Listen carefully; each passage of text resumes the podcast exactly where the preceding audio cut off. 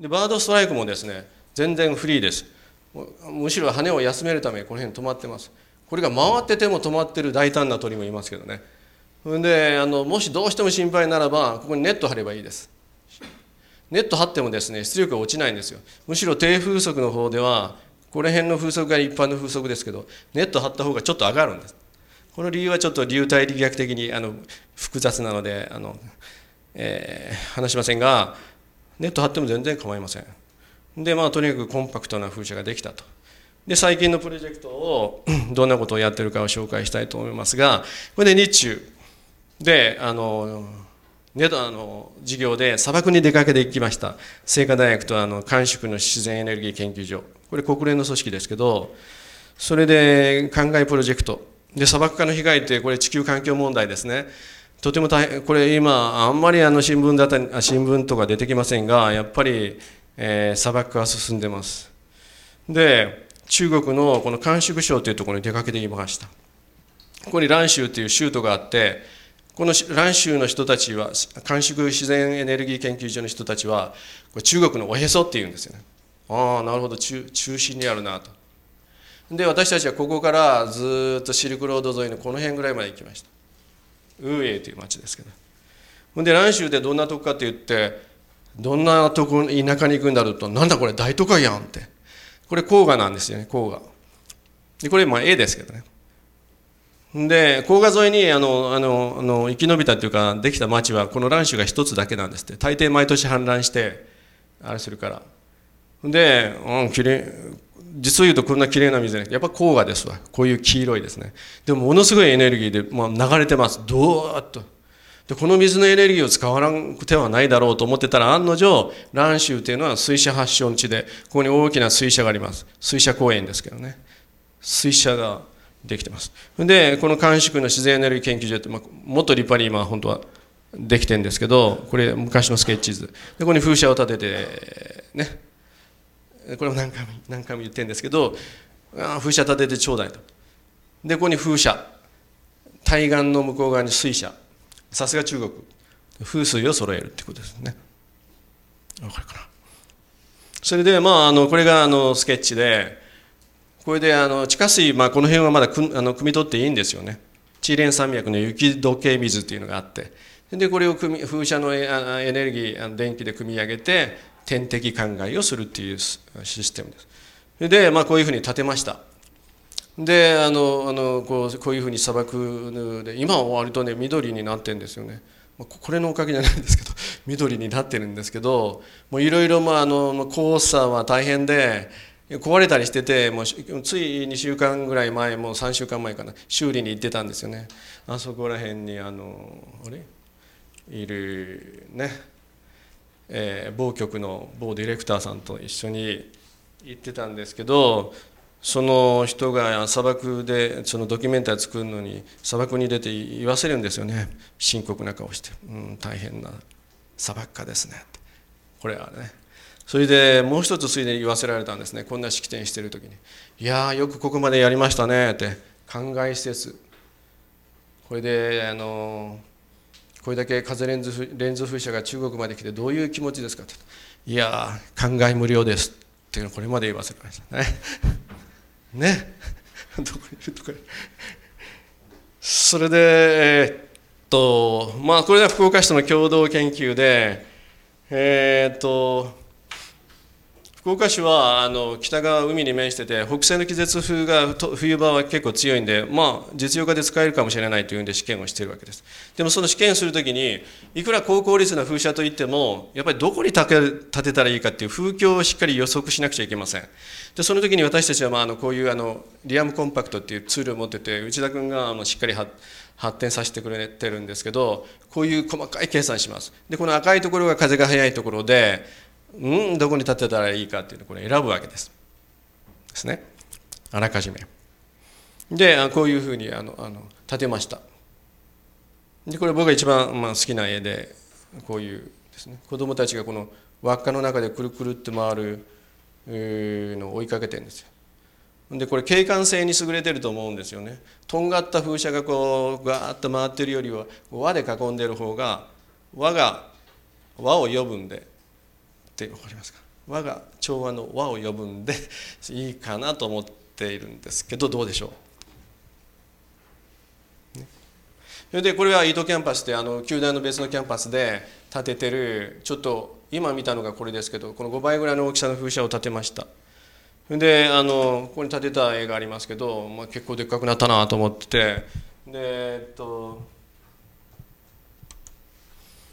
すごいこれがいいですけどね。あのこれちょうど風が強い日に、まあ、あの撮ったんですけどちょうど風速11メートルぐらい出てる時に104キロぐらい出しましたね。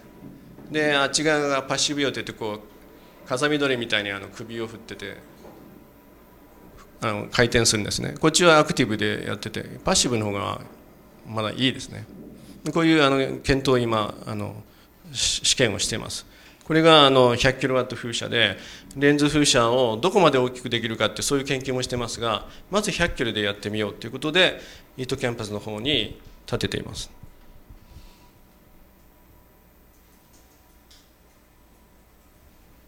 いいですか？それでまあ、あのいろいろ長所もありますけど短所も風台風の時に風荷重を受けるじゃないか。このレンズのコストはどんなくらいですかとかそういうことになりますね。それとまあこれはいいですが。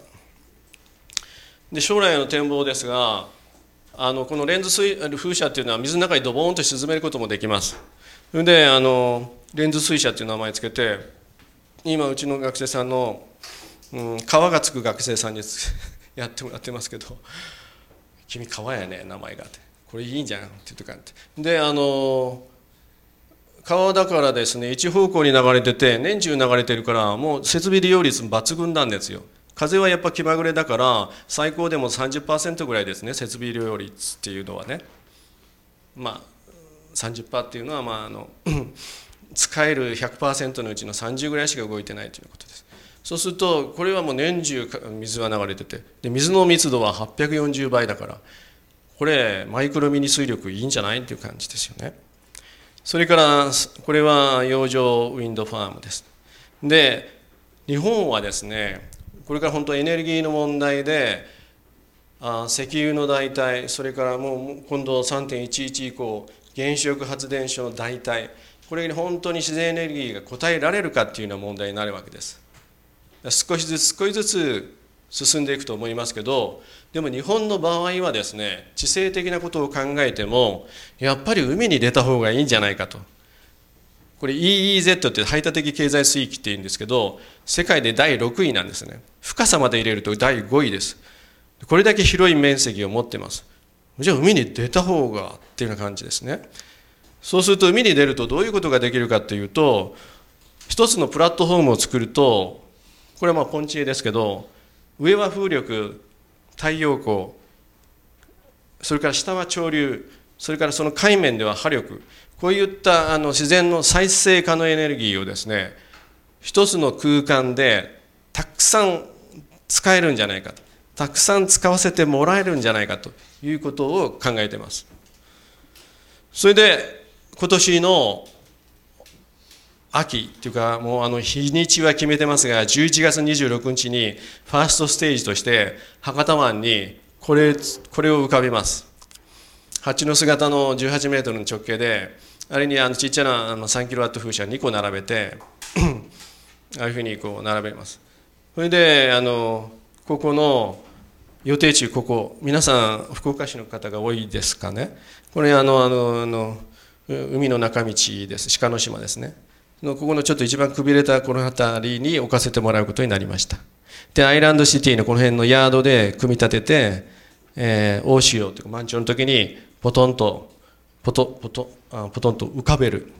ポトンと沈めるとか僕が言ったらポトンと浮かべるってね。浮かべてえー、っとここにまで栄光して持っていきます。それで最低1年間はあのいろんな研究あの浮体の陽動とかですね。風力発電の電力量も陸地と比べたりします。こういうことを今年からやります。これはもう多分世界あこれ世界この本格的な浮体でやるのは世界で初めてになります。それでそのためにもやっぱりいろいろ私たちは準備するわけです。幸いに私たちの研究所では大きな風洞も大きな水槽も風水を揃えてますので ここも風水が揃ってるんですけどこういうふうな実験をするわけです。これはあの風がビューッと吹いててしかも波を作れますからそのタイハローでこの浮体がどういう挙動をするかっていう実験をするわけです。でまああの博多湾だったらもうそんなに波は強くないんですけれど、うん、再現地で2メートル振幅ぐらいですね、まあ、十分ですね。5メートル振幅ぐらいに耐えれるような設計になってます。まあ、本当のあのあの渓流の仕方はこのタイプとはちょっと違うんですけどなぜなら博多湾が浅すぎるからですよね。本当はあのここの辺のもっと深いところにああいうタイプのやつを置こうかなと思ってたこれはまあ今セカンドステージとして考えてて、えー、次の研究ステップにしたいと思ってますけど数百キロワット級のレンズ風車をこういうふうにの載せます。で複数連結して。で近海に置くっていうのはですね置き方はですね海の場合は沿岸に近い近海に置くのが一つとずっと外洋に出てもうそれこそ黒潮を使おうとかいう2つあります。その時に近海の場合はですねすでに海底ケーブルが規設されてこういうインフラがありますからこれど使わせてくださいっていうようなことですよね。でこれに浮かべてやると。で海に出ていいのは私たちここにあのタワーを30年間建ててたんですけど気象も海象もデータを持ってますが同じ高さぐらい風車の高さで1メートルやっぱり平均風速が違います。1メートル平均風速が違うともう発電量は年間の発電量で2倍違います。だからちょっとでも風がいいところを探そうということです。海に出ればそれが強くあのいい風況になります。でまあこのぐらいぐらいまでやったらなかなか様になるよねっていう感じですよね。でさらにずっと将来はっていうかまあそんな長い将来じゃないです。それで、えっと、もうちょっと大きなものを作ってメガワット級ぐらいのあの大型化ができるかと。この時指示構造は全然変わります。単独のモノポールじゃなくてこういうふうな指示構造になる。その時太陽光も起きます。そうすると5メガ5メガ10メガでこれこれで20メガワットクラスの、えーと、ファームになります。これを複数連結すれば、まあ、ある程度の電力エネルギーファームになるんじゃないかと。でしかももし下に潮流があれば黒潮発電でもどうぞという感じですね。潮流発電。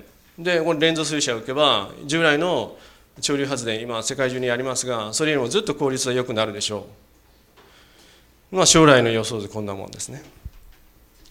で、うん、多目的で使いたいと思ってますね。多目的でこういうのができれば。例えばその真ん中のあの空いてるところは養殖です。海洋牧場みたいな。近海だったらハマチとかブリとか。いつかその漁業組合の人たちに話に行った際に「これは俺の釣り堀か養殖。これは君のやつそうやね」って言って「これこれうん。漁業組合で運営したらどうでしょう」と。ですね。魚もあの魚礁が魚礁になりますし海が荒れてしけてる時には電気が取れますよと。電気が取れるつまり、えー、海も捨てたもんじゃないですよ。儲かる海になるかもしれない。そういうことです。さてこれもあの海外とのまあ共同研究もいろいろやってるんですけどあまり時間がないのでこれはちょっと割愛させていただきますが、まあ、ロンドン大学にで講演した時にドップラーレーダーリスク問題というのがあって地方空港でこう風車が回ると問題なんですね。それをあのレンズ風車の場合はメッシュをつけて完璧にクリアできます。それでそういう研究をしてますしつい先週ずっとこのこのエヌレンにも言ってたんですけどあの再生可能エネルギー研究所。アメリカの国あのエネルギー省の直轄ですけど、まあ、立派な試験設備があります。がカナダの風力これも国立です。でも日本にはですねこういう国立の風力試験研究所の試験機関がないんですよ。だからいくらいい風車とかいろんなものを作っても認証する機関がないんでそこがすごく大きな問題です。日本にもできないと。これ海外に持っていかなくちゃいけないんですよ。認証を受けるために。つまりフィードインタリフ。これから再生可能エネルギー法で買い取られますよね電力が。そういうのに製品として流通させていいよというふうなそれからあのフィードインタリフで連携系統連携して売電してもいいよというような時にはその機器が安心して安全に運転できるというお墨付きをもらわなくちゃいけない。そういう認証機関というのが日本にはないんです。これはとても大変大変な問題で海外に出てものすごく大きなお金を使ってやらなくちゃいけない。最後です。ちょっとだいぶオーバーしてきましたがエピローグ。これで、えー、っと近未来の電力社会どうなるかっていうのは皆さんエイモリー・ロビンスとかねトーマス・フリードマンとかその辺を読まれるとねよくわかりますよ。このエイモリー・ロビンスっていうのはもうあの省エネの天才と言われる人でスモーリーズ・プロフィッタブルって書いてますね。それでねあのコロラドのあののあの研究所建ててるんですけどコロラドも私もちょっと住んでましたけどマイナス20何度から30何度になるんですよね。そこのビルディングに暖房エアコンつまりあの冷房エアコン装置が一つもないんです。幸いコロラドは天気がいいから太陽光をたくさん取り込んで温めたりなんかするんですけどそういう建物のその省エネルギーに関してはもうほとんど天才的でこの人がいろんな提言をしてます。ちっちゃな分散型のエネルギーのそのね地域のローカルなコミュニティでスマートグリッドやればそれで十分地産地消というような考えですよね。それからトーマス・フリードマン。この人はまああのジャーナリストでフラット化する世界ということで有名ですよね。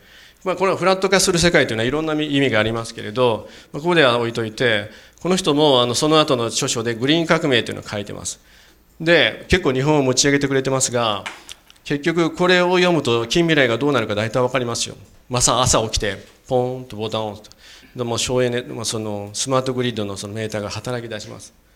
でこれからの21世紀のその産業雇用と繁栄はグリーン新産業で生まれるんじゃないかということを提言してます。さて世界の産業革命はこういうふうに第一次はワットの蒸気機関の発明で石炭でしたよね。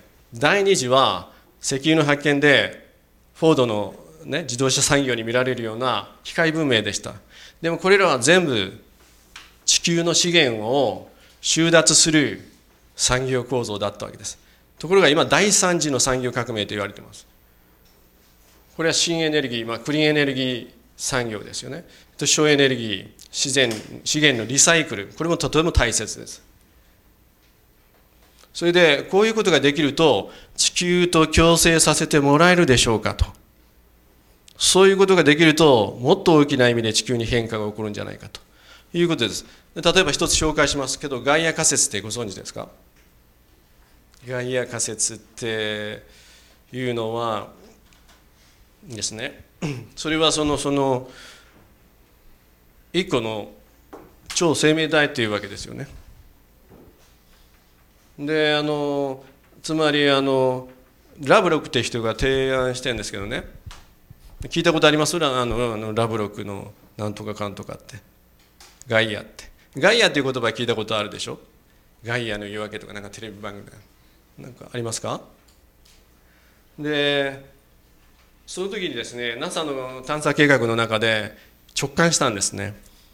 であの地球もあの一つの生命体じゃないかと。バクテリアから人間みたいな生物も大気海洋これ生命圏って呼んでますけど有機体として複雑なシステムを形成していると。ね。それで地球というものが知性と意志を持った生命体で我々はその一部を担ってる。でこれはあのエコロジーとしては地球中心の生態学からそのあ人間中心から地球中心になっていくよくよくこうずっと見て視点をこう宇宙からこう見るとねよく宇宙飛行士が言うでしょう。若田さんも言いましたよ。この地球の環境は守らなくちゃいけない。こんなに青くてきれいな星があるんだろうかって言います。でその時道元禅師も同じようなこと言います。十歩崩壊の土地草木画略障壁画略みんな仏事をなすって。これは全部生命です。仏仏法をなすということは一つの生命体つまり仏がそこに全部いますと。だからこれは一つの生命体ではないかと。そうすると今まで収奪してた資源もっともっと出していいのかと。